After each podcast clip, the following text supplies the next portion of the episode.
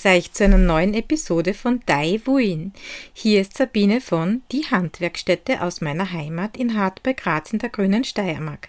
Zuallererst möchte ich diesen Podcast als Werbepodcast deklarieren, da er Informationen zu den Produzentinnen, Betrieben, KünstlerInnen und KunsthandwerkerInnen und zu den Museen aus der Steiermark enthält. Also Achtung, er beinhaltet unbezahlte und nicht beauftragte Währung.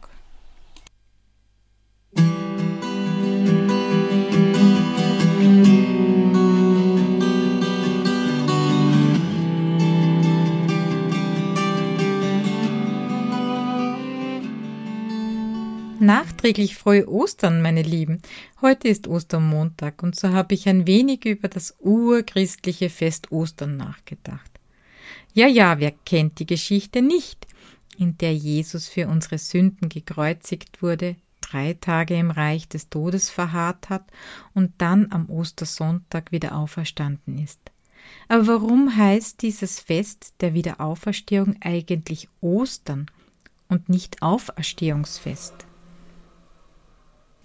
Es gibt offenbar viele Erklärungsversuche. Zum Beispiel leitet der Duden Ostern von Austro oder Ausro ab, das so viel wie Morgenröte bedeutet. Wir finden dieses Wort auch im Altenglischen als Eostre oder Erstre und im Althochdeutschen im Ostara. Eine Verwandtschaft zur Göttin der Morgenröte im lateinischen Aurora und im altgriechischen Eos ist auch zu erkennen. Die indogermanische Sprachwurzel wird im Hues, das so viel wie morgens hell werden, oder auch im Haus, aus dem Wasser schöpfen, Feuer holen, sichtbar.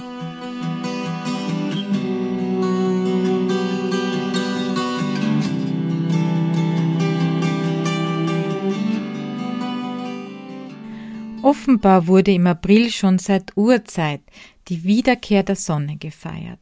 So war es Beda Venerabilis, ein angelsächsischer Benediktiner, der in seinem Werk De Temporum Ratione 738 das Wort Eostra erstmals niederschrieb.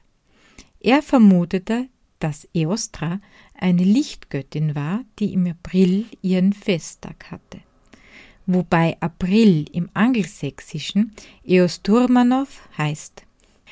Beda Venerabilis verdanken wir es aber, dass wir überall Ostern zur gleichen Zeit feiern.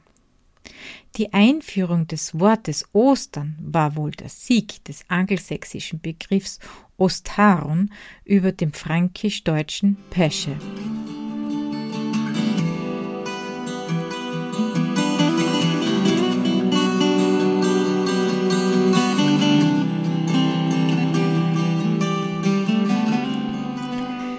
Die Erklärung, warum nun der Begriff Ostaron auch für den Tod und die Wiederauferstehung Jesu passend ist, erklärt sich die Kirche mit der Entdeckung des leeren Grabes, früh am Morgen, als eben die Sonne aufging. Markus Evangelium. So wurde nun aus dem jüdischen Pessachfest, das an die Exodus-Geschichte gedenkt, wo eben die Israeliten in der Nacht des Vorübergehens, hebräisch Bessach, von Gott nun aus Ägypten herausgeführt wurden. Von diesem Bessachfest dann das fränkische Peschefest und letztendlich wohl zum vorchristlichen Ostarum. Was nun auch für euch Ostern bedeutet, eines bleibt allen Festen gleich. Es ist ein Neuanfang. Der Sieg des Lebens über den Tod, die Saat kann wieder in den Boden, die Sonne wärmt die Erde und uns auch, und die Natur wird wieder mit Leben und Freude erfüllt. Und wir finden einige lustige Ostertraditionen hier im Land. Eines davon ist das berühmte Antlasei. Das Antlasei hat seinen Namen von Antlaspfingster dem Gründonnerstag, wobei Antlass der Ablass bzw. Lossprechung von den Sünden ist. Am Gründonnerstag wurden die Menschen nach dem 40-tägigen Fasten aus ihrer Buße entlassen. Den Eiern, die nun an diesem Tag gelegt werden, wird eine besondere Heilkraft zugeschrieben und werden als Glücksbringer gehandelt. Außerdem, so sagt man sich, werden diese Eier nie schlecht.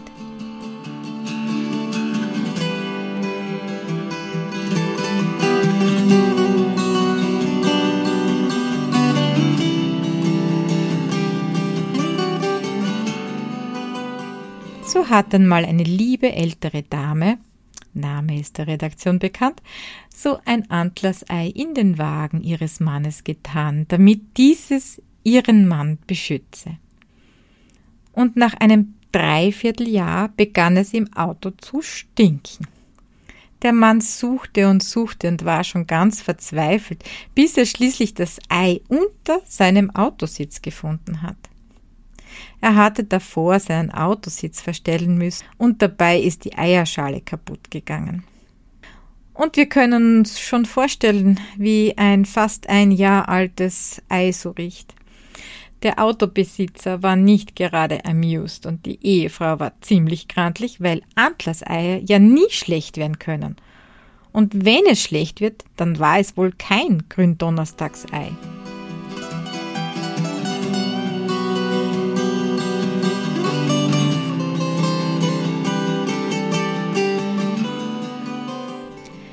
Jedenfalls mussten früher die Bauern am Gründonnerstag ihren Grundherren Antlerseier als Steuer bezahlen. Diese Eier wurden rot gefärbt als Zeichen für das Blut Christi, da Jesus ja für unsere Sünden sich geopfert hat und wir nun ohne Schuld sind. Und so hat nun auch das Färben der Eier seine spezielle Bedeutung. Rot war eben die Farbe des Blutes Jesus. Violett ist die Farbe der Verwandlung. Grün steht für die Jugend, die Erneuerung und die Hoffnung. Blau steht für die Reinheit. Orange für die Kraft und die Ausdauer und Ehrgeiz. Gelb ist der Wunsch nach Erleuchtung und Weisheit. Und weiß ist die Farbe des Lichtes. Das Färben von Eiern ist aber keine katholische Erfindung. Schon vor 60.000 Jahren haben Menschen Straußeneier in Afrika bemalt. Auch Sumerer und Ägypter haben Straußeneier verziert. Auch andere Techniken der Verzierung von Eiern gibt es, so zum Beispiel das Eierkratzen.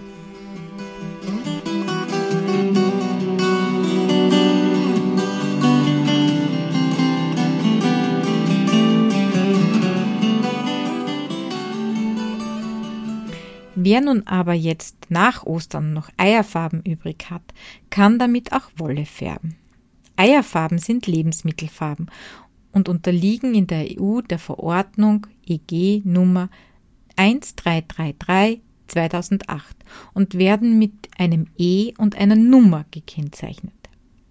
Sie werden auch als Säurefarben bezeichnet, da sie mit Essig oder Zitronensäure versetzt werden und damit in einem sauren pH färben, was ja grundsätzlich für unsere Wolle sehr gut ist. Wir wissen ja, Wolle ist säurestabil, aber wird im Basischen angegriffen.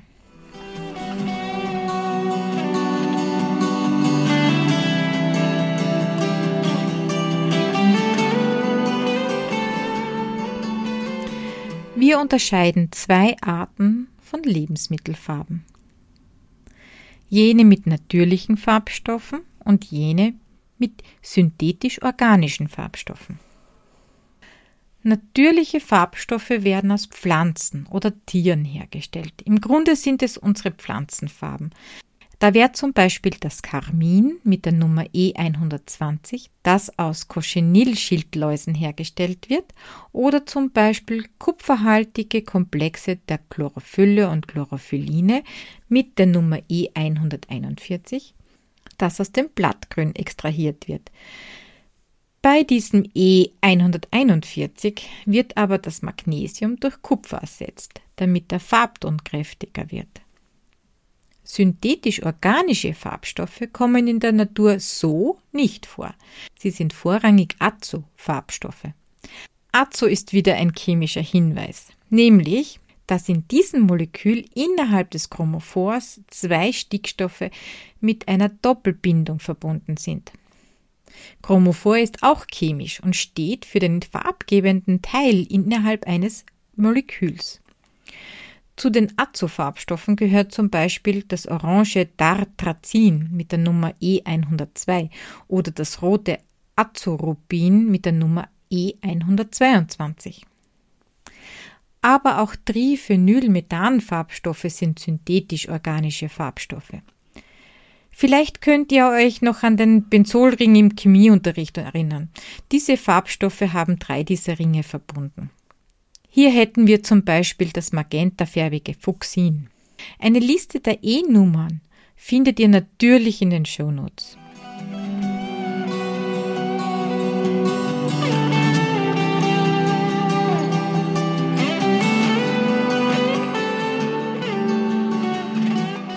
Aber wie färbe ich nun mit diesen Farben? Am besten bereitest du einmal die Zutaten vor. Du brauchst so viel Wasser, dass die Wolle darin gut schwimmen kann.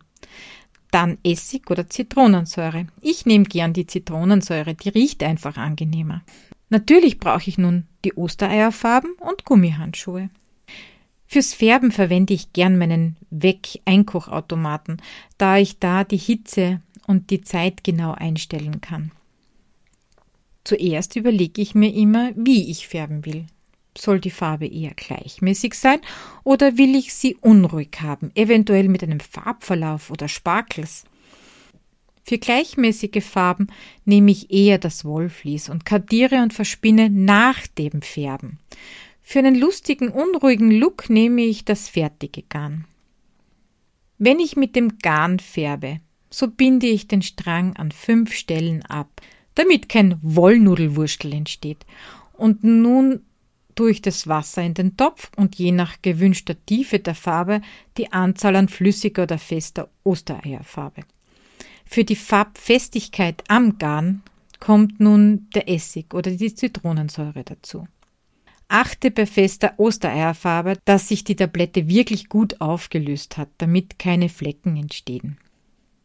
Anschließend kommen nun die Stränge in den Topf und ich stelle den Wegautomaten auf 65 Grad und 60 Minuten. Ich lasse aber die Wolle viel länger im Topf, damit das Wasser und die Wolle darin auskühlen können. Dabei verhindere ich, dass die Wolle zu starken Temperaturschwankungen ausgesetzt wird. Erst danach schwemme ich die Wolle aus und lasse sie einmal im Wollprogramm in der Waschmaschine durchwaschen. Mein Trockner hat auch ein Wollfinishing-Programm. Also kommt die Wolle nach der Waschmaschine noch in den Trockner und wird anschließend im Freien fertig getrocknet. Ich habe euch in den Shownotes ein Video von Eva Ruth verlinkt. Ich finde ihren Vlog großartig und kann ihn euch nur empfehlen.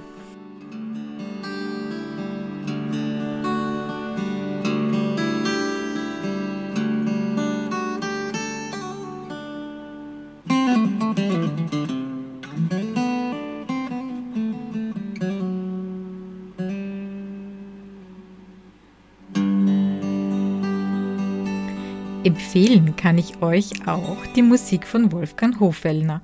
Seine Musik hat euch heute auch wieder begleitet. Ihr findet ihn auf Spotify. Link ist in den Show Notes. Und nun zu meinen Veranstaltungstipps. Ein bisschen früh im Jahr, aber dennoch nicht zu früh. Die Karten für Tannengras und Lebzeltstern im Freilichtmuseum Stübing sind im Ö-Ticket freigeschalten worden. Wer diesen Advent, diesen wunderbaren Weihnachtsmarkt besuchen mag, der soll schnell sein. Das Freilichtmuseum Vorau hat seit 1. April geöffnet und ich werde euch bald von diesem Besuch erzählen. Auch das Freilichtmuseum Gerersdorf im Burgenland hat geöffnet und wartet am 21. April mit Uhudler und Apfelsaft und einer Führung durchs Museum auf euch. Das Apfelblütenfest und Astorisch Roas im Buch bei Weiz kann ich euch für den 30.04.2023 empfehlen. Ab 10 Uhr erblüht der Ort bei Musik und gutem Essen. Und in Stübing findet der Kurs Säumen vom 21.04. bis zum 22.04.2023 jeweils von 9 Uhr bis 17 Uhr statt. Wer schon immer gern einmal einen Backesel führen wollte, hier kann man es wirklich erlernen. Wie immer, dieser Podcast dient eurer Unterhaltung, stellt keinen Anspruch auf Vollständigkeit und Richtigkeit. Die angegebenen Fakten werden aber von mir zum Selbststudium und zur Überprüfung mittels Link in der Description Box hinterlegt. So wünsche ich euch noch einen schönen, wolligen Tag und auf ein Wiederhören bei der nächsten Folge von Daiwuin oder die Steiermark spinnt.